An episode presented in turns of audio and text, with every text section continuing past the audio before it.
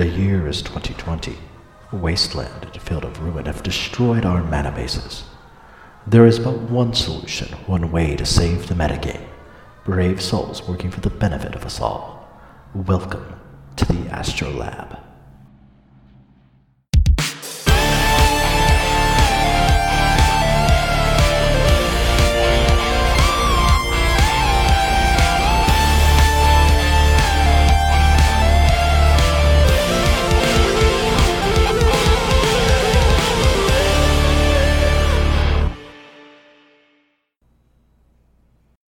Hello and welcome again to the Astrolab, the only podcast on the internet that everyone seems to want to ban, only because we draw too many cards and make good mana.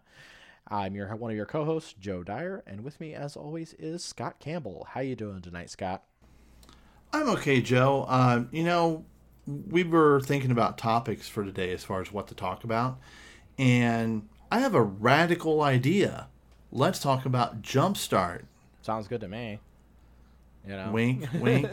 radical idea, Jumpstart. Oh, Yeah, that was And that was just- that was bad. That was bad. that's just one of my standard jokes right now. One, one of my standard jokes. Uh, but this set isn't good in standard. Uh, true. Thank goodness. Good lord. It's not in standard, not in modern. Somehow it's not in pioneer. No, uh, but somehow Pioneer. it's it, it's in historic. Yeah, I don't, I don't understand that either, but okay. Uh, Yeah. What have you been up to this past week, Scott? Uh, we've been a been a busy week for both of us, I think. But um, Yeah. what have you been up to? Well, outside of just work and trying to avoid uh, the the pandemic and all that stuff, um, I f- was able to, thank goodness, uh, hit my mastery on Arena. I got to level eighty uh, this past weekend, uh, and I'm like, you know, if I'm going to invest anything, even just time into this thing, uh, I'm, I'm going to at least try and do this. Now, I do notice that if you just grind, you can't get there ever. You have to actually buy in with money into arena in order to do the mastery stuff.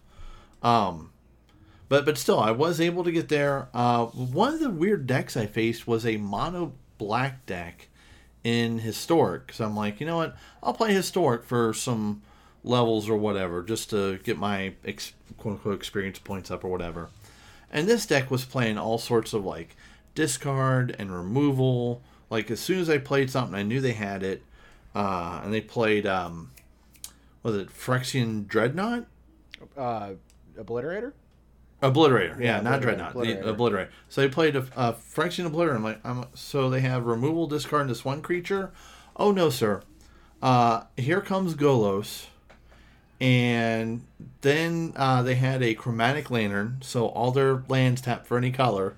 So there's this mono black lantern deck Yeah. that they can activate with Golos. So I'm like, all right, I'm out of here. I'm gonna go play somebody else. Yeah. Right. That's, It- it that's was pretty dumb. That's wild. But uh, but yeah, I'm ready for Core Set 2021 to come out, and uh, it, will be on Arena uh, by the time people are listening to this podcast. So uh, yeah, it'll be it'll be a way for me to get my magic fix on while all this other crap is going on. It there there's one store local to us that's doing like F and M's. They're doing like Pioneer, and I have a Pioneer deck. Uh, three guesses as to which archetype it is, folks. Um, oh wait, no. yeah. Blue eye no. control. Hmm. Uh, let me see. Oh yeah. Hey, surprise. um, but yeah. So I I may go do that just to try it out to see like, you know, my allergies have been real bad lately too. So I, I don't in a mask and you're sneezing and hacking and stuff because your allergies, and they're all looking at you like, "Oh my God, are we Like- dead?" Yeah, it's like, oh, he's a Phyrexian Plague Lord. How about that deep cut, right? Wow. All these Wow. Phyrexians. oh, Um, but but yeah, man, it, it's just you know one one day at a time. I mean, heck, the year's half over already, dude. I know. It's crazy. It's crazy. Yeah. But what you been up to, man? Uh, I've been playing a little bit of Legacy on Moto. Um, just trying to get back into the swing of things uh, after being from back from my vacation. Uh, Mm-hmm. So I picked up um, Winota Stompy. Uh, Oh, and boy. Just been playing that, and that deck is actually pretty hilarious and actually pretty good so far. I've found. Uh, Okay. It's definitely really, really, really strong when it does its thing. Uh, and like if you can get off any amount of like Winota triggers like out of a single combat phase, like you're generally winning the game. Wow. Uh, I mean, I had a game where I put into play three Angrath's Marauders, and that gets it's a it's a little absurd. It is a little absurd, yeah. So, and it's so easy to to enable Winota. It's it's wild how easy it is, because Mhm. all the creatures kind of like uh, do something that ena- kind of enable her to her trigger, and it's really just wild that she doesn't have to attack to in order to utilize her trigger. Oh yeah. So that's just strange. Like all you have to do is attack with a non-human, and that's like really easy. Because the, deck plays like Goblin Rabblemaster, and it plays uh, Legion Warboss, and Mm, right. you have like uh, Seasoned Pyromancer to make elementals, like so that you can like draw some cards, but also make some non-humans that you can attack with. Right. but you can discard uh, unnecessary cards like if you don't need another uh, uh, lock piece or prison piece. yeah, or yeah. Yeah. So this has been the first deck I've really played Blood Sun in that I've actually haven't hated my entire life about because I don't really like that card, uh, Hmm. and I think it's just a unfortunate uh, aspect of the format right now of having to play it because Blood Moon isn't just that isn't really that good. Yep. Because I mean, our, our namesake card has not been banned. Right. But I, I think also like this kind of deck, you also don't want to play Blood Moon because you're playing plateaus, and you need white to be able to cast um, Winota, and so that's kind of awkward. Uh, Yeah, so- and, and you don't want to put a Winota under um, a Chrome Mox because then that's one less for you to to to play in your deck. that so- depends. Like if you have like two in your hand, like that's totally fine. Oh, sure, but like you know the the odds of that happening are kind of slim. yeah, I yeah, guess. yeah. I mean, usually like you're gonna stuff like a second like Blood Sun or something like that under it, but uh, Right, But unless you you have like another white creature in the deck, like a Thalia maybe Tha- or something. Thalias- there are two Thalia in the deck. Okay, so. So- yeah, maybe if we do go to Blood Moon for that deck instead of Blood Sun, maybe increase the number of Thalias. That way you Yeah. have a white card in Chrome Mox to I just run I, out there. I, I, I do like the fact that it does draw you a card and it does at least like let your City of Traders stay stay around. And Yes. still tap for two. Yeah, Yeah, so which is weird. Like, nice. it- yeah, you put the other like a second City of Traders into play, and you know you're not punished or whatever, right? It's awkward with Cavern of Souls. Uh, Uh, yeah, very much yeah, so. Because because of the land losing all abilities. So if you play a Cavern of Souls after you have a Blood Sun in play, you don't get an Yeah. opportunity to choose a creature type at all. Nope. Oh, it's so- just a it's a it's a, a waste Yeah, of a pretty play. much. Well, it's the, the funny thing is, is it still has the abilities of tapping for colored mana, but they don't do Yeah. anything because there was no linked creature type named. Right. So, So- you can only tap it for a colorless. Yeah, pretty much. So, but the abilities are still there, which is hilarious. Like you'll click on the card in Yeah. Moto and you'll see like add add C, and then you'll see all of the abilities for add like a color. Right. And it's like, well, these abilities don't do anything, but it's hilarious that it would let you actually try and pick them if you wanted to. Like it just Yeah. don't do anything. So, uh, speaking of speaking of Moto, did you hear the news about uh about your your your boy, your goblin? Yeah, I saw about that about conspicuous Snoop. Yeah, it's broken. Yeah. Uh, yep. Apparently, if you make at least twenty, uh, which is you know lethal in some cases, uh, it will um, break the game and then just like crashes. So Yeah, because from what I hear, yeah, what I hear, what happens is you have enough goblins out there, like you said, twenty or, or, or more. When you go to copy the harbinger, uh, all your tokens disappear because Moto can't handle it. Yeah, it has something to do with like that many effects in play that are Yeah. copying abilities from the top of the library or something like that. It's really wild. It- so Yep. um, yeah, So I'm- th- I'm looking this- forward to hopefully that being fixed because I really want to try that card out. Yeah, I, I have a feeling that may go at least the Moto route of Splinter Twin, where uh, or, or Storm. I think it was Storm, maybe. Uh, maybe it was Splinter Twin too, but decks where you have to do a lot of clicking Yeah. a lot of those decks when it came down to testing for really big events back when we had paper events like a decade ago or whatever um, those decks generally disappeared from metas online because people didn't want to spend time clicking on that stuff Yeah, I so it's hard to develop this- a sideboard strategy against them I think this deck is actually a lot better at that uh, Mm-hmm. because all there's basically only like two to three clicks. Like you're basically just clicking on it and to picking a target, which is it itself, yeah and then you're just making a copy and, and just continuing to make copies. And it really doesn't take that long to do that. I don't think. making copies So uh, beyond beyond playing Moto, um, I did spend like last weekend kind of like sort of like semi offline because uh, I was online but not on- online. I was basically sitting in my living room uh, attached to my PS4 because I, I went and purchased um, The Last of Us 2. Uh, and so I spent the weekend playing through The Last of Us 2 uh, and got through it in a weekend. So, uh, like, took me all weekend. uh, game's very long. Uh, if anyone's interested in like thoughts and feelings on that game, I did just post something uh, on my Twitter page uh, with a link to my Patreon. It's free content, uh, but it's just basically like my thoughts and feelings on like overall in the game. This is spoiler heavy though if you haven't played it. So, um, but uh, it was definitely emotional and definitely very interesting, and I just felt really bad that it's getting kind of crapped on by uh, people uh, who don't really understand it. I think. so I had I had to write something. I had to put something down in words because I was like, yeah, it was gnawing at me.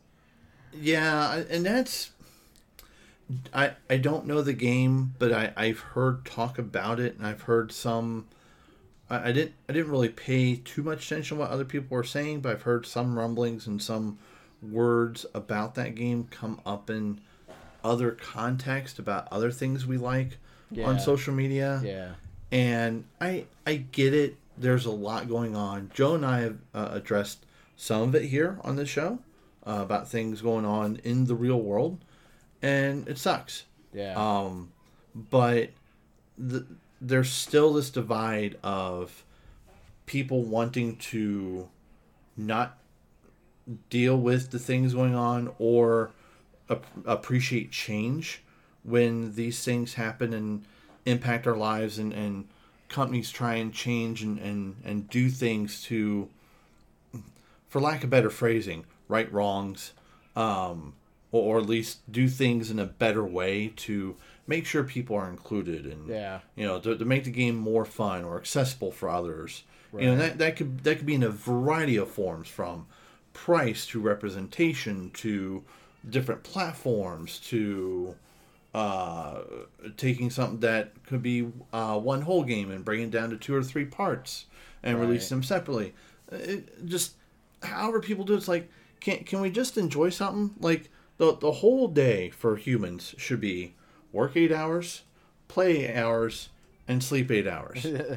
like can can we make it that simple? can we really break it down and make it that simple? Just just just one day. Yeah, I, I definitely Man. couldn't put it down uh, all all weekend. Like it was definitely it caught it caught my attention. I'm a big fan of the first game, uh, and uh, there was a lot of like commentary about like the whole idea of like wokeness and stuff like that that was fly, floating around on some of the Twitter threads, and I was just like, you guys didn't play the first game then apparently. Because, like, I, I hate to tell you, uh, you know, you're gonna complain if you're gonna complain about the main character being an openly gay, you know, woman. Uh, you didn't play the first game because she was always been that way. So I hate to tell you, like, it's not. But uh, yeah, it's it's definitely an interesting game. It's very, very gritty, very dark, very violent. Um, and that's kind of the point. Uh, Oh, so it's the '90s. it's well see like I, I will admit like the one thing that really got to me and and i and it's an odd thing to be considered to consider but um honestly the one thing that really got to me in the game is the fact that uh you are kind of forced into positions where you have to kill dogs. Uh, because they're attacking you and they're attack dogs i mean and they're tracking your scent and stuff like Right. that. But the way that they handle the dogs in the game in terms of like how the the the enemy characters refer to them you know they're talking to them like they're just like they're dogs like they're like you know okay come on girl you know and like calling them by name Oh. and, and like the dogs whimper and stuff like and you're just like oh my god i feel so bad about my life right now. Why am i doing this? Like this is very Right. uncomfortable for me. Well, it's like that. Um, it's like the Red Wedding episode in uh, Game of Thrones, yeah yeah. Where they they uh, killed the direwolf, right. But you didn't see it because they knew that the audience would be like, "Oh man, they they they killed a dog, they killed a pet." Yeah, it, it's Um, meant to make you feel, and and they do evoke that you know emotion Yeah. in you. you. You're definitely meant to be feel uncomfortable about it. And, Yeah, yeah. And, but you know, it's you know, again, you know, you're in a society, a world where you know society is broken down. You know, you're under attack. Like you're trying to survive. You're gonna do what you need to do to live. But at the same time, you're like, oh my god, like why, why? You know, I could deal with this if it wasn't for the dogs. Like basically, is what it boils down to. And I Everything else is I- fine, but not the dogs. Yeah, con- console games have changed a lot since I last played them. I haven't played anything since uh, PlayStation One morphed to PlayStation Two, and I'm like, all right, I'm done with these. I'm going to PC games eventually. So, but no, that, it's cool that you're finding something uh, outside of Magic yeah, that you're that you're enjoying, and that you at least enjoyed for a bit to sit down and go through the entirety of the game. So now, now you can kind of at, at least have a sense of accomplishment, something that the people who create the game want players to do. It's like here, go lot- through our story. There's a lot to unpack too. Like it's it- Oh, I'm sure. Again, it's very emotionally charged, uh, and so like my wife's playing back through it. She sat and she watched me play it the whole whole thing anyway, so she knows what to expect. But she's like playing through it herself because she wants to play through it. And um, but even then, she's just like, man, like the amount of detail they put into this, like, is just incredible because of all the little things that you wouldn't even think that you would have to put into a game like this, and uh, all the little story things and what this means and what that means. And I was just like, yeah, like it's there's a lot to unpack because, uh, like I said, it, there, it again, it's very violent, but it's also about like the cycle of like revenge, and it's a revenge story, like basically is what it boils down to. Uh, so the the whole adage of you know when you when you embark on a quest for revenge, dig two graves is like super applicable to the whole, the entire story, uh, and it's just it's really super interesting. Honestly, I I I fell in love with it because they did the characters well, and uh, like there's the the gameplay itself is pretty much about the same as the first game. Uh, so there's you know with that with the added understanding of like things like having dogs uh, that will track you by scent, and then Right. like the AI is a little bit better about uh, flanking you and and actually trying to like cor- put you into a corner and Huh. stuff like that. Uh, but um, and then again, like all the infected encounters are just like super uh, like kind of tedious in a sense, like they were in the first game. Uh, so like anytime you come across a, a area where there's a bunch of infected, you're just like, oh my god, I got to get through this now because I just hate everything about it. Um, because I, I don't know, you know, like context or whatever. Like the there's this whole like concept of like uh kind of like a it's kind of like a zombie game in a sense. Okay. Uh, so like uh, the there's a virus slash um, pathogen called uh, that's based off of a fungus uh, called the cordyceps that is turns people into like crazy looking zombies and stuff. And so they call them the infected. And every time there's an infected encounter, like in the game, like when you're going through like abandoned buildings and stuff, where they're hiding out and stuff, you're just like, oh god, I like I gotta get through this now because it's just it's really really awful. You die a lot in those sections. So there is one though that I will admit was the most fun, and I won't spoil that for anybody. You just have to play the game to figure that one out. It's Okay. it's insane. Well, do you know where else you can die a lot, Joe? Huh? Magic. And Magic the Gathering with Jumpstart. You can, yes. Let's talk about some magic. Yeah, yeah, yeah, yeah. Um, because yeah, like PS4 coming out with a hit game right before they make PS5. Mm. Brilliant marketing tact. Um, but yeah, we got so we talked about Core Set 2021 last week. Yeah. And now we're talking about Jumpstart. But really, what what the hell is Jumpstart? It, so Jumpstart is this like product where it's a bunch of like miniature like packs and decks and stuff like that. Like the packs are themed, but you aren't gonna know what is in the pack until you open it. What the theme of the pack is. Uh, and then so of course what you're what you're supposed to do with it is like you're supposed to buy like a couple different packs, uh, and like you're supposed to buy like two packs or whatever, and mash them together and you have a deck is basically what it boils down to. So it's kind of like a Booster Wars kind of thing, but each pack has like 20 cards. It's like your your already made sealed limited deck by just shuffling two decks together. Right. Yeah. Pretty much. And like each deck, like I said, each deck will be like each pack will be like themed around a specific type of theme. So like you know you might have a theme around dogs, or for instance. Okay. So everything in the pack is going to be themed around dogs. Uh, there's a theme around um, just green like predatory stuff. There's a theme around Phyrexians. There's a theme around you know it's just all sorts of uh, crazy themes. Pirates is I think one of the themes. Are Yeah. So uh, so it's just like there's all this stuff going on, but then at the same and there's a ton of reprints. Uh, but at the same time, there's also um, a bu- couple new cards, like a bunch of new cards too. There's like like 37 new cards uh, that- that you have uh, that are not standard legal, not pioneer legal, not modern legal, uh, but are legal in all the eternal formats. Uh, and then also like a bunch of stuff's going to be added to historic. Uh, and there's like 20 cards that they said already are not going to be added to historic, that they're going to replace them with something else, either due to technical difficulties or something like that, gameplay, power concerns, that sort of thing. I will say that Lightning Bolt is on that list, and I'm really upset about that. So, yeah. You know, I, I wonder, because I mean, they're making the set and it's not even going to be modern legal. Um, I wonder what the key to forging this type of set was. I mean, I'm, I'm, I'm really, maybe we should ask someone from Wizards where this radical idea has come from. Yeah, this one's interesting. I mean, it's neat. I, I have to admit. Uh, there. So looking at this article here, there are there are 46 themes uh, across um, the the packs.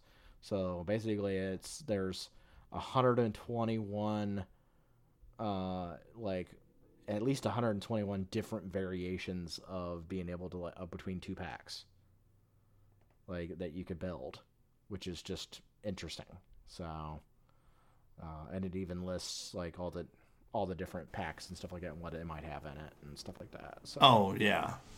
Yeah, and I do love how you just completely blow past my jokes. I, I really appreciate that. so. yeah but but yeah, no, like like there are there are quite a few new cards in here, and, and, and we'll we'll talk about some stuff, and we'll go through the uh, the twenty card list of cards that are in paper for Jumpstart, but not on Arena, available in Historic. Which It's also worth whatever. noting too uh, that uh, you will hate this set because uh, there's no foils in the set. Uh, yeah, yeah. You can't get these the cards that are in here. Uh, there are no foils in the packs. Yeah. But you know what? That's okay. I mean, with the number of reprints in here, if they're going to do all these reprints, Yeah, but these cards can't be foiled because it's not like a traditional booster pack. Right. That's fine because those reprints have reduced the price of the original set pack foil, right. Right. which that's my jam. So, right. yeah, yeah, Joe. I, I'm sure there are some cards that you have not written about in any articles you've written about that you want to talk about here. Uh, Uh, I don't believe so. slash, slash sarcasm. Uh, so yeah, I let, let, go so. and get started, Joe. Uh, go ahead and, and hit the viewers with this very uh, interesting first card that you want to talk about. So, um, the card that I wanted to talk about um, is this. Um, well, there's a couple cards I had on my list. Uh, the first one I want to talk about is Allosaurus Shepherd card. Uh, so this is a mythic. Uh, costs one green, uh, and it's basically a really dumb uh, elf card. it's the best way I can explain this card. Uh, so it's a it's a one one. It can't be countered. Uh, so the and it also says uh, green spells you control can't be countered, and you can pay What? four green green. And until end of turn, each elf creature you control has base power and toughness five five and becomes a dinosaur in addition to its other creature types. But really, the big important thing is the first two abilities. Yeah, So- it's like I, I I have never wanted to add sound bites to this show until this card. Oh, Like, boy. like when I when I read this, like the print the uh, clip of Princess Leia in A New Hope where they uh, got the location of the base from we're going to blow up Alderaan anyway, where she's like, "What?" Just that that gift just kept running over in my mind. I couldn't cannot believe they printed this card, knowing damn well that now like Chalice of the Void, which is one of the key cards in Legacy to keep things under control, has now been completely invalidated. People can now go, uh, Veil Summer, it's not countered. Uh, Oko, uh, can't can't counter it. Can't whatever. It's like why, why Uh, why does green need to be this good? Well, see, the problem with this card is, is I don't actually think it sees play in any of those decks that play Oko and Veil of Summer, though. Uh, I, I because- hope not. because it is kind of fragile. However, uh, it will definitely see play in the relevant creature type that it is in elves. Uh, Oh, yeah. because it will Natural order, uncounterable. drastically improve. Oh, it's not even about natural order. That's not even what you care about with chalice Yeah. matchups. You care about glimpse of nature. Not having access to glimpse of nature is Oh, yeah, yeah, yeah. rough sometimes because they chalice you on one. Well, it means Allosaurus Shepherd says, "Well, I'm gonna say no to that. I'm also gonna say no that not that I don't need to absolutely have uh, Cavern of Souls to push through creatures. right. Uh, so I mean, the deck will probably still play one or two anyway. Oh, you're still gonna play just Cavern for their Souls. other You're still gonna play Cavern of Yeah. Souls. But uh, and then like it also say you can also green sun for this. Uh, you know, uh, and not only that, if for whatever reason, if you need to use the, the third ability, as a solid backup plan, works really well with uh, Gaea's Cradle. Like you can just be like, I want to make all my stuff five fives and just smack you in the face. Right. Make them five fives and then get Craterhoof Behemoth. Ooh, ooh. yeah, that's kind of dumb. Okay, yeah, but yeah. So I, I, think this card is going to be really good. The problem I have is on, and it may see play in Maverick too. I could maybe see it see play there too as like a sideboard card or something like that for Chalice matchups. Uh, you know Yeah. that might be the best place for it as well. Like it's really it's a it's a Chalice card. Is really what it is. Uh, Oh, yeah. That's where you care about it the most is a is a chalice card, because you're not going to play this against Delver most likely. Uh, Delver's just going to bolt it, and then they're going to you know uh, counter your shit anyways. So like, oh man, they what- they what don't if you- care. what if you played this card and then like played a card that changed the name of a color? So that way you can make it like my blue spells can't be counted. Mag- magical hack. Yeah, why not? Ugh. Yeah, I mean, or like painter servant named Green. Oh my god. Allosaurus Shepherd's yeah. painter's servant. We broke it. There we go. Because Grindstone is one colorless mana, right? Yes. Oh lord. There it is. You broke it. You did I, it, I, suspe- I suspect that Grindstone Painter Deck's issue isn't Chalice of the Void, though. Uh, Are you sure? no, because Goblin Engineer exists. Uh. so, like, that deck, those decks can just use Goblin Engineer to fetch the other half of the combo, and then they can they can put Grindstone into play, uh, and then pa- uh, switch it for Painter Servant when they go to do their activation or whatever. So, I, I- don't think Once- it's probably once upon a time. Oh, sorry, I didn't mean to cut you off, but yeah, like once upon a time is uncounterable with this. Uh, yeah, yeah. I mean, and elves plays once upon a time, so yeah, like you should be at least uh, if you're gonna play elves. Like it, it's kind of required at this point. Uh, so I, I I think the only thing that's gonna make this uh, just sort of semi awkward with elves is that elves is already a deck that doesn't have a lot of players on it and that's because elves is like the most galaxy brain deck in the entire legacy format like is literally the hardest deck to play in the entire legacy format like it is insanely difficult to play well uh yeah i mean it's it's i just literally just subscribe to anything that uh newton hang says about the deck because he's just like really good with the deck uh but like yeah like it's it's really really difficult to play well and to really understand well. And I think that will probably keep people from playing it, but I think the deck is practically going to be tier zero. Uh, but it's gonna it's the tier zero deck that people are gonna have problems playing because it's so hard.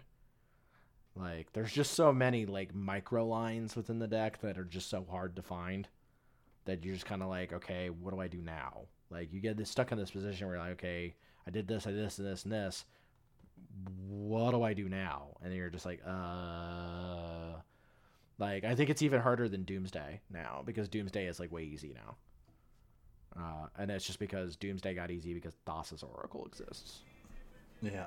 So I kind of wonder if like the Delver decks maybe incorporate, uh, if they haven't already, uh, Punishing Fire, just as a way to deal with this, and have access to green for some uncounterable stuff. because I mean, you the Delver decks are already would already like I said, you're not gonna. This is a sideboard card. Oh wait a minute.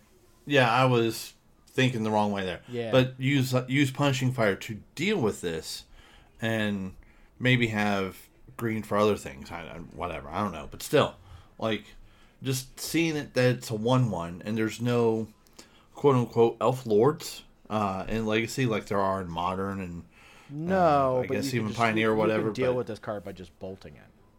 yeah. So- yeah but, but yeah, just just having like access to an additional or repeatable bolt. Uh, sometimes the that like uh, uh, the problem with that in in in Delver decks is that like the life Yeah. gain offsets your clock.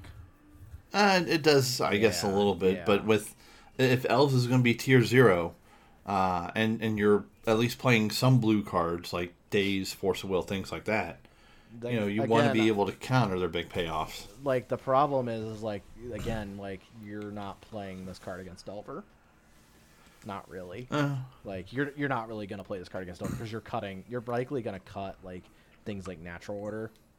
oh, you're thinking this comes in from the elf sideboard. yeah. Yeah, I, I think this is a Oh. sideboard card. Like it's definitely a sideboard I was saying card. this is. And it's, and I was thinking this is definitely main for deck. like chalice matchups. Yeah, like that's the biggest con- thing I think it's gonna make this deck better against chalice decks, uh, which is one of its biggest like prey. Uh, you know, its biggest predator because you know chalice on one is really awful for this deck. Uh, and so like, but Delver now Delver can deal with this card. Uh, yeah, they can't counter it, but they can remove it when it comes down. Now, like, you can semi attempt to protect this card if you can get down this card in a reasonable fashion and get down Wirewood Symbiote. Uh, and that, Oh yeah, yeah. that To, can help bounce you like it, yeah. protect this card and bounce it. Mhm. But at the Mhm. same time, like it's like if they have if they force you to bounce it in a critical position, Yeah. uh, then you have to bounce it, and doesn't matter what you do, you're gonna lose your your count uncounterable, you know, functionality. Yeah. So if you go to natural order against them and you've got this in play, and in response they bolt your guy, you know, well you're like, oh, uh, I I guess I have a wirewood symbiote, but I, if I bounce it, it doesn't matter. They're gonna Force of Will my or Force of Negation my uh my natural order anyways.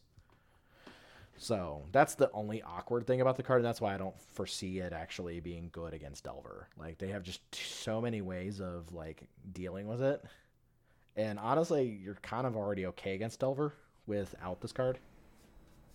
So it's a Mm, it's a decent matchup, anyways. Uh, How yeah. does uh how's Eldrazi Stompy deal with this though? doesn't. That's the thing. Like, that's the real thing. Is they- Oof. well, they can. if they have bring in like dismember and they bring in like spatial contortion, they can deal they can deal with it or, out of the or Warping Wail or or, Warping Wail, yeah, or something. like that. But they have to have those cards, uh, and they have to have drawn those cards, which the deck doesn't really draw cards, anyways. Um, you know, it has once upon a time now, but that's Yeah. really for creatures and lands. It's for consistency. It's not for you know drawing yeah, not- one, of like sorcery or instant you know cards that Yeah. actually do something. it's not ancient stirrings. Yeah. So like probably dismember uh, is probably the best way to get rid of this thing, but like they're gonna go chalice on one and you're gonna go turn one this. And they're gonna be like, ooh. Ooh. Yeah, and then and then it's gonna be like, well, I guess I probably will lose because uh, they can attempt to like Thought-Knot Seer or get you know something into play, but you're probably gonna have a lot more action uh, in it if you can resolve a glimpse, especially. Like you're just gonna be like fine. You're you're gonna be able to kill them like turn two or turn three, which is a lot faster than they can deal with, typically. So yeah, I, I think this is really good against the chalice decks mainly. Like uh, this is this is probably the best thing against chalice decks. Um, Blast Zone is also another card that gets rid of this card. Oh yeah, yeah, that's So- in uh, Eldrazi Stompy. Yeah, Okay, So like All right. Eldrazi Post and like the Stompy uh, Blast Zone is also another really good card that gets rid of this card. So, so yeah. So I think I think there's answers, but you have to have those answers. Uh, and like the problem with that is that you know obviously elves plays kind of like a cantrip suite with by having Green Sun Zenith. And so they can Green Sun Zenith for this, and then they're like, "Oh, okay, we're good." Uh, so that's the that's the big problem with it. But I, I I do like the card a lot. I think it's really neat. Uh, it's definitely powerful. Uh, whether or not it really does anything is going to be interesting, but I think it will do something. So yeah, they can force you to use your answers on uh, other cards that are taking priority, uh, and they're like, "All right, sweet. So you're probably out of removal. Green Sun for this. Go off a little bit. Play my WinCon, and you lose." right, whether or not you know that's you know Craterhoof or you know like Archon of Valor's Reach or you know um because that's like the other main deck uh, natural order target now. Because that card's just absolutely absurd. What this, uh, yeah, I mean, it's just it's it's a good card. I, I think it's just gonna be it's gonna be fine. Uh, I don't think it's gonna be. I don't think I, I I definitely think like it's gonna make elves like, uh, and I joke like it's gonna be tier zero. Like it's gonna be a really strong deck, but I think what's gonna hold it back is the fact that there are a lot of people that just don't know how to play it. Uh, and that's and it's and that's just because it its difficulty of play uh, kind of puts people off of it because you, you can be on this deck and go, man, this deck feels gross, and then you're like playing a couple more games, you're like, why am I losing? I don't understand this. Like it's I don't understand what I'm supposed to be doing here, and this and it's just there's a lot of there's a lot of play. You have to play the deck a lot to really understand it, or talk to somebody that really knows the deck really well. Um, so yeah. And and see, folks, when when Joe's wrong, and there are elves players everywhere as far as the eye can see, you can totally you can totally dump on him on Twitter at Volrath XP on Twitter. So get at it. No, I'm, I'm just kidding. Nah, there- that, what's what's gonna be around? I hit my microphone. What's gonna be around uh, is um, goblins. goblins. As soon as Goblins? they get, as soon as they get Snoop, uh, Snoop fixed, goblins is gonna be dumb. So, but that card is already stupid. So, uh, but our next card to talk about is a goblin. So, and this is the the like best goblin lackey hit ever. Uh, but it sucks to cast. Uh, so it's uh, Muxus Goblin Grandee, or Grande. Uh, if you don't get the joke, um, Grande is a, a great anagram for grenade. So Goblin Grenade. uh, but it's uh, four and a double red legendary creature, Goblin Noble. I love that they're using Noble now in creature types. I think it's great. Uh, but uh, so when Muxus uh, enters the battlefield, you reveal the top six cards of your library. You put all goblin creature cards with converted mana cost five or less from among them onto the battlefield, and the rest on the bottom of your library in a random order. And whenever he attacks, you gets plus one plus one until on a turn for each other. You can go- goblin you control, and it's a four four. Uh, so the fact that it costs six alone is kind of like, mm, eh, okay. But this is like literally like the best card you could ever put into play off of a Goblin Lackey trigger. Because it's gonna probably get five to six creatures, maybe. And especially if like two of those creatures are conspicuous Snoop and Boggart Harbinger. You're just like, ah, you just spew my combo into play. Let's go off next turn and win the game. Wee. So uh, it makes Goblin Lackey scary again, uh, I think. But it's only gonna be like if if they're gonna play it, and I think um, Goblin Lackey one, uh, Eli Goings uh, was probably gonna be playing around with this card. I'm pretty sure. I think it's probably just at least a one of, because it's a tutorable card. Like you, you just want to you want to pick it up with Goblin Matron or something like that, and that, and that's fine. Like because if you're gonna put it into play off Goblin Lackey, you're just like, look, here's this dumb card that puts all these things. Funny enough, it's also really hilarious that um, if you notice, like in this card, uh, it does say uh, converted man costs five or less, so you can't get another. So it doesn't in, incentivize you not to run more than one because you can't get more than one because uh, you can't just like chain them uh, because it won't get another Muxus because he costs six. So I also It'd be sweet to put in. Oh, I'm sorry. Go ahead. No, I also read somewhere that in lore wise, Muxus is not one single goblin. it is all five of them in the artwork, and they all take turns.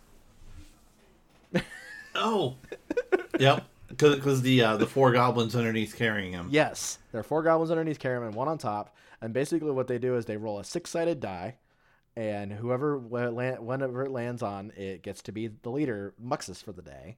And if it lands on six, they all take the day off.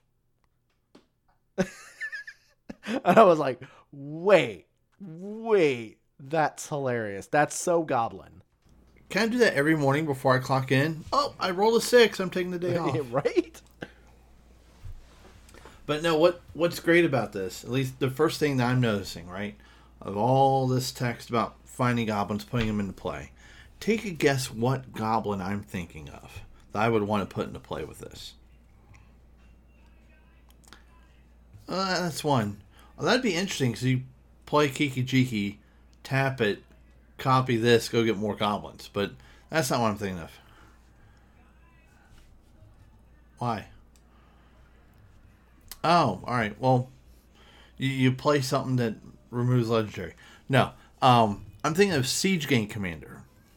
Oh yeah, yeah, yeah. That's a good one. Uh, Sling Gang Lieutenant is also really good to put into play. Uh, so because that card is actually just like a win condition now in Goblins.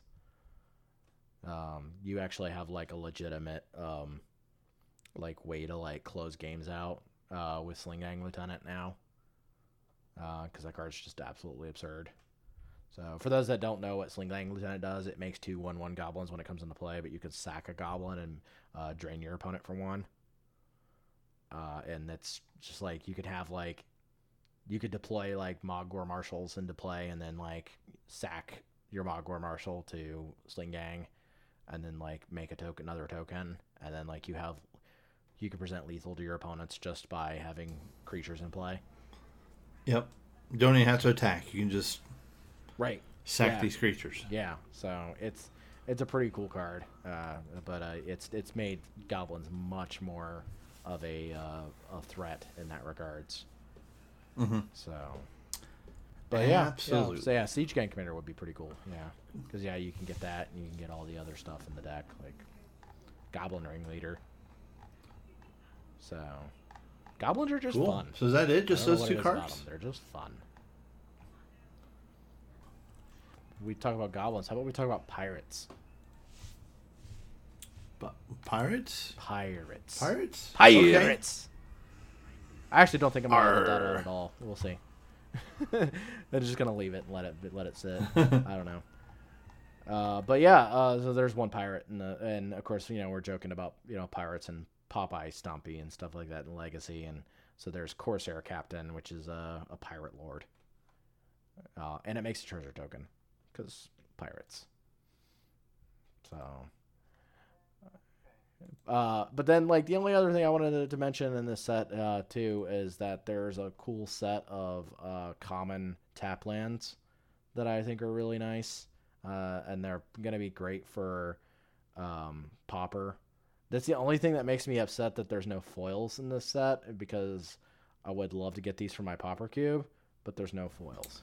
Oh yeah, your So, Pauper Cube. Forgot about that. So I'm like, well, because these are really nice. They're the thriving lands, and they all have like a central color, uh, like uh, for each color. But then, like when they enter the battlefield, you choose another color other than the color that this is the main color of the land, and um, you can add one either the main color or the chosen color. Uh, which is really cool. I think that's really going to be neat for Pauper, for sure. I haven't played Pauper in a long time. Yeah, I, I like the design of those lands because, uh, like we talked about uh, in the pre-show a little bit, um, when b- drafting or building a limited deck, usually, especially in a core set, you're usually a two-color deck. So these type of lands kind of want to push you in that direction anyway.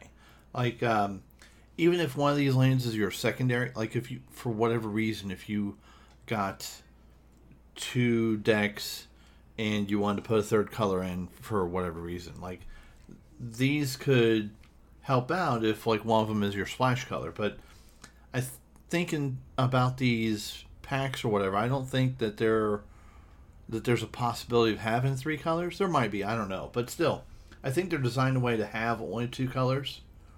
Yeah.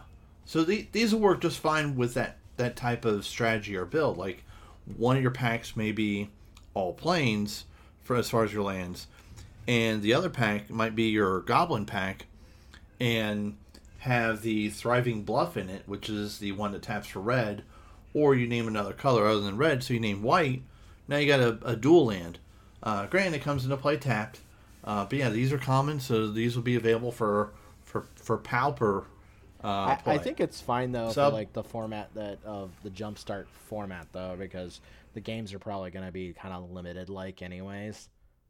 Like they're going to be kind of like a limited game, you know. So like those games are generally a little slower, so it's going to be fine. I mean, there's Terramorphic Expanse, you know, in in this set, so uh, you know that kind of tells you the point of how things are going to look uh, from a gameplay standpoint. They're not going balls to the wall nuts in most of these games. You're just going to be playing a normal game of Magic.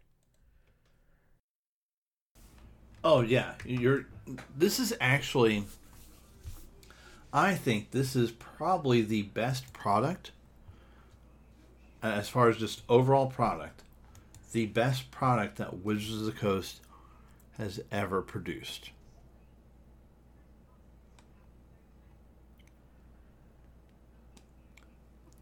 It's it's it's crazy to think that, but you know, just your your take your me and you could go buy two packs each, sit down, play a game, deconstruct our decks, pick different packs than what we had, play another game, have a completely different play experience.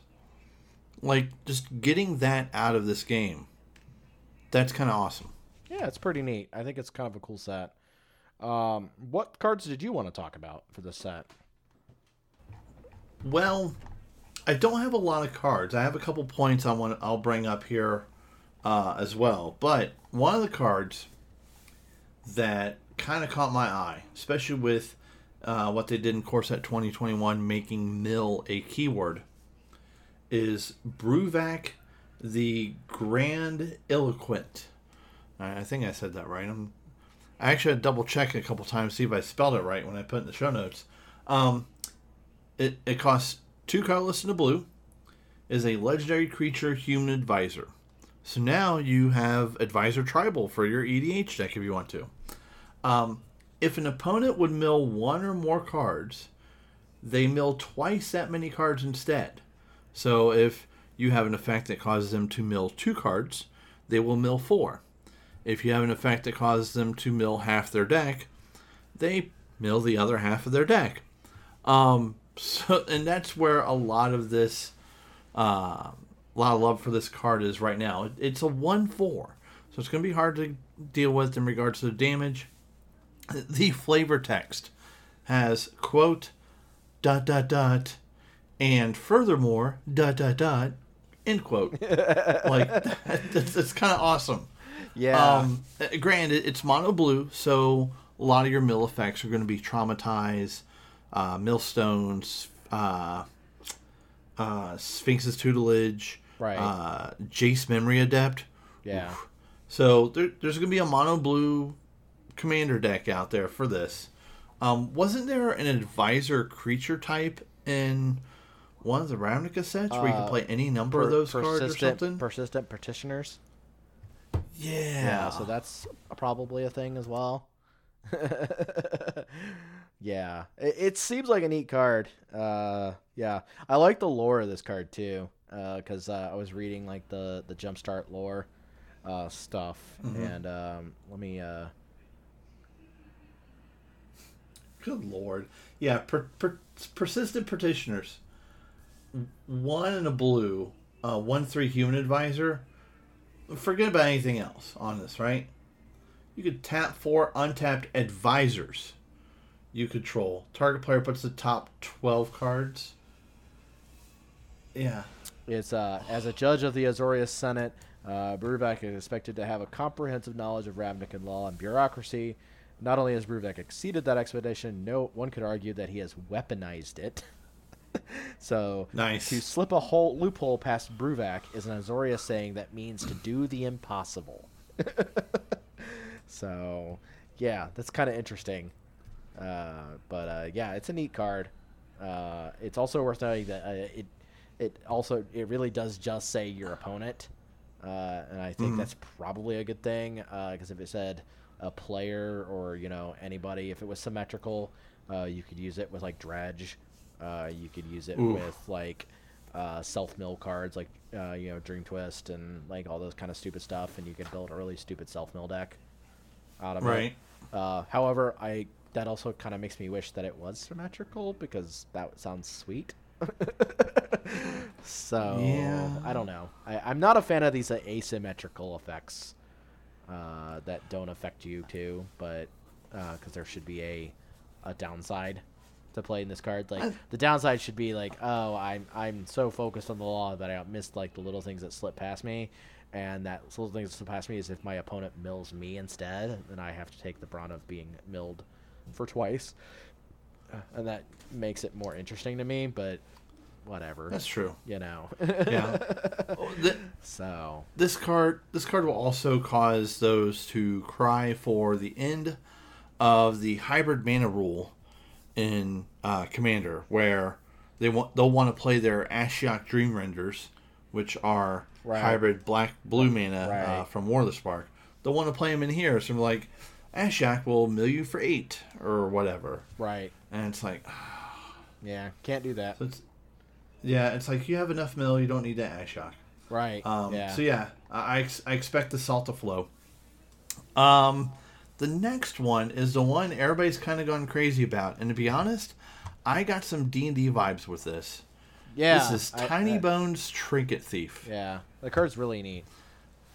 Yeah, uh, it's uh, it's a legendary creature skeleton rogue. Uh, the rogue part's going to be important. Uh, Tiny Bones Trinket Thief is one in the black. It's a one-two, uh, as most skeletons usually are.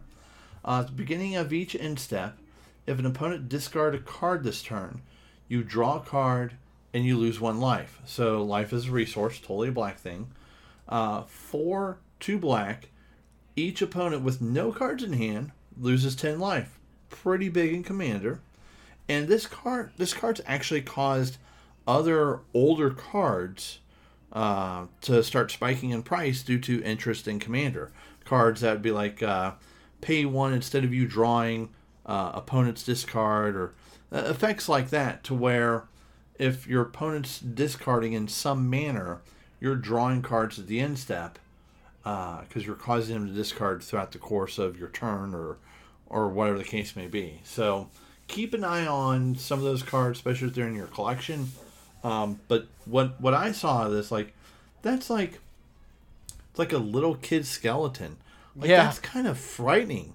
Like I, I wonder what the D and D stats would be on that. Like, can I just instead of like someone opens a door in a dungeon and a skeleton comes out to attack him, imagine like Tiny a bones. ankle biter size skeleton Right? coming at like that. That would be kind of fun, neat, interesting, and see how like a character would react because it's not, uh, or how the player would react. I should say it's it's not your atypical skeleton.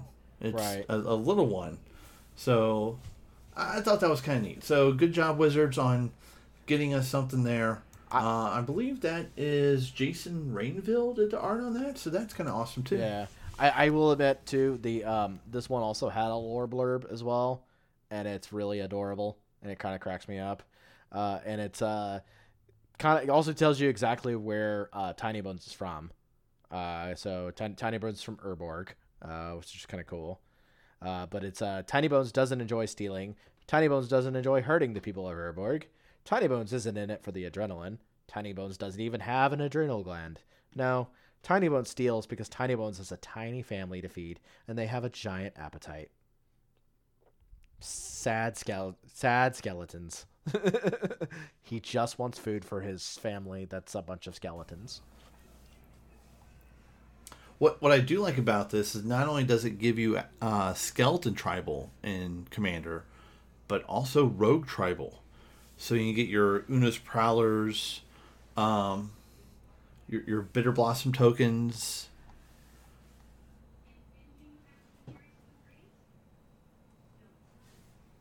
Heck yeah, man! It, it's uh, it's pretty awesome. Yeah. Uh, Um, we're having some technical difficulties tonight if people realize it, but it's fine. We'll work. We're working through it.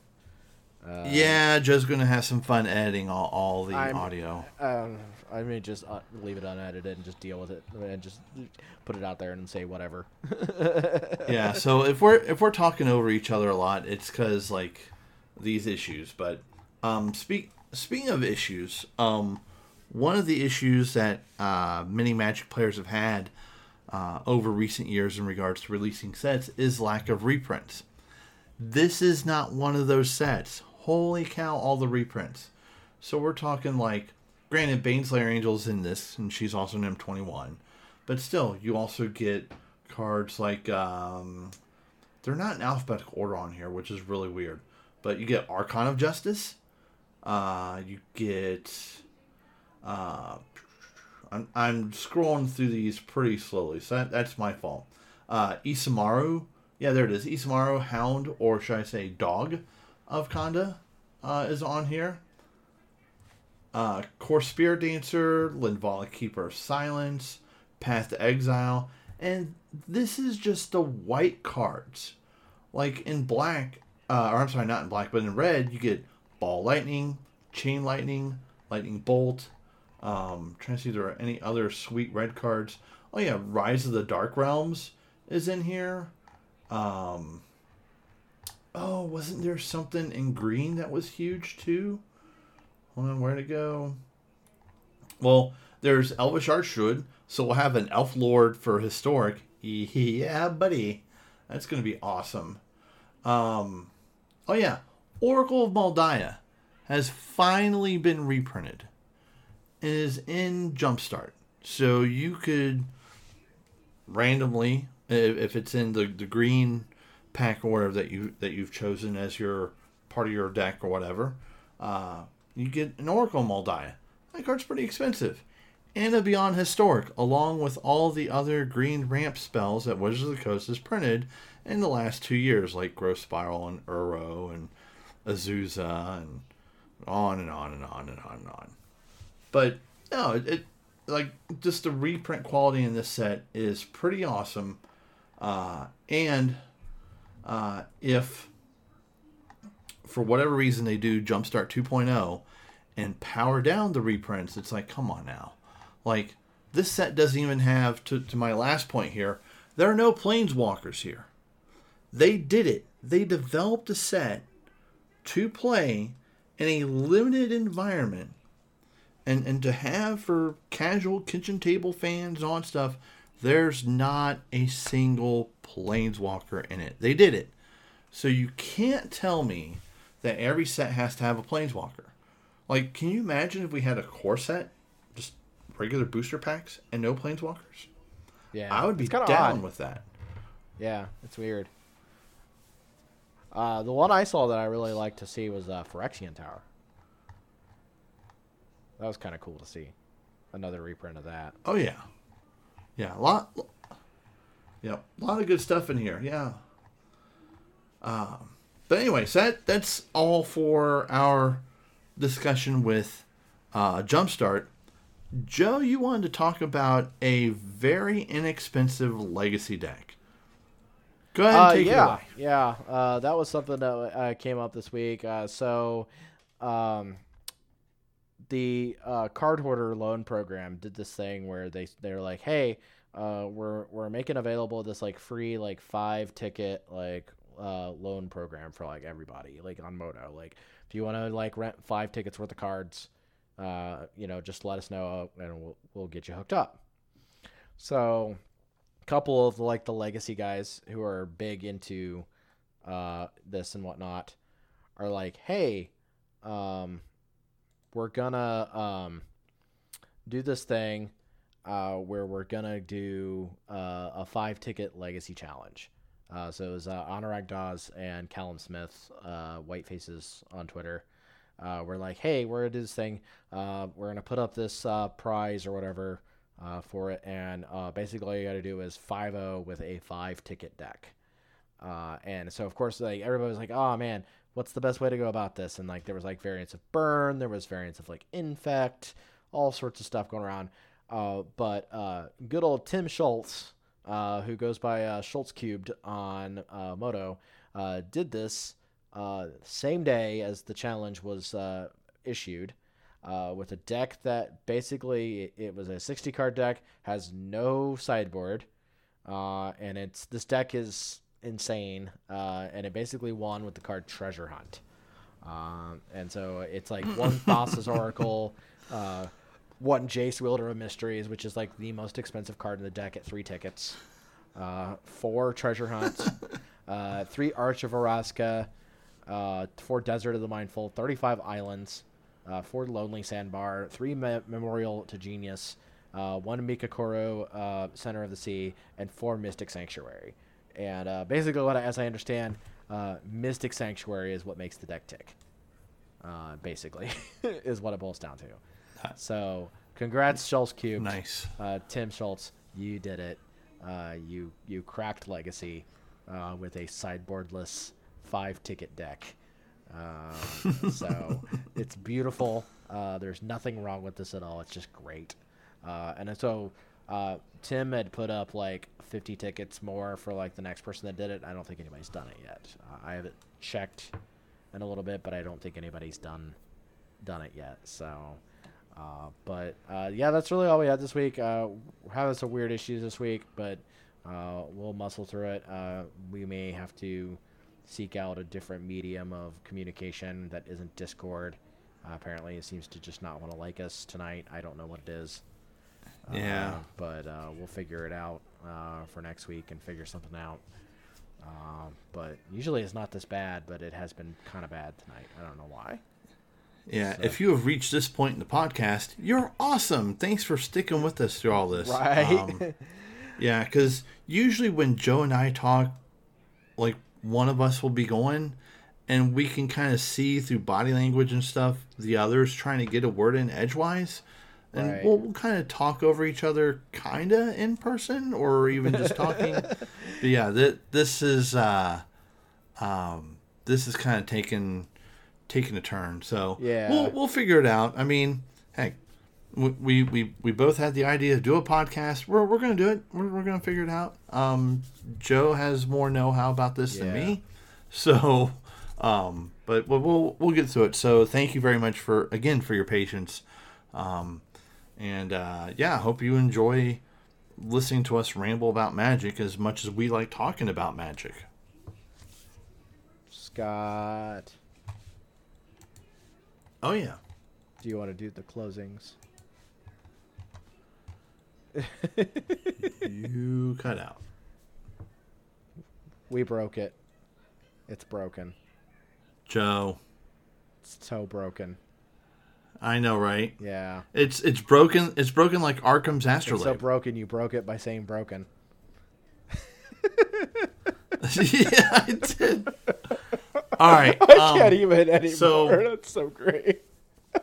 I. I know this is messed up. Oh, Um, Oh, yeah, I've gone as far as like closing all my excess windows and stuff just to make sure that there's nothing on my end that could be causing it. But yeah, I really think it is uh, Discord. Yeah, the Uh, that's okay. you know, we we we we used it because we had nowhere else when we Yeah. started, so we appreciate it. Um, but yeah, we'll look into it. But anyway, so Uh, in closing, yeah. Scott, tell people where you're Yeah. from.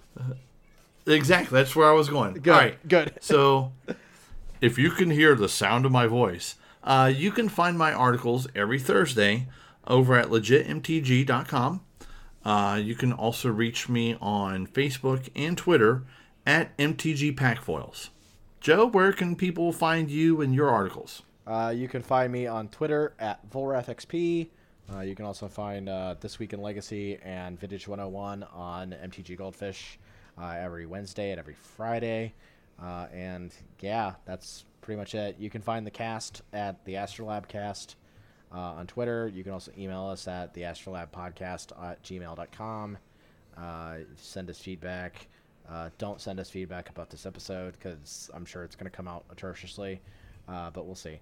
Um, I, Well, send, send us feedback about cards you like, not necessarily the audio problems. We we know that already. Yeah. Like like t- talk talk about cards mechanics, or if you had a chance to play this when it comes out, and then you want to go back and give us feedback on that, or or like, hey, I played this, this is really fun, or wow, this is crap. Why'd you guys like hype this so much? You know, whatever. Right. Just yeah, talk talk about the magic stuff.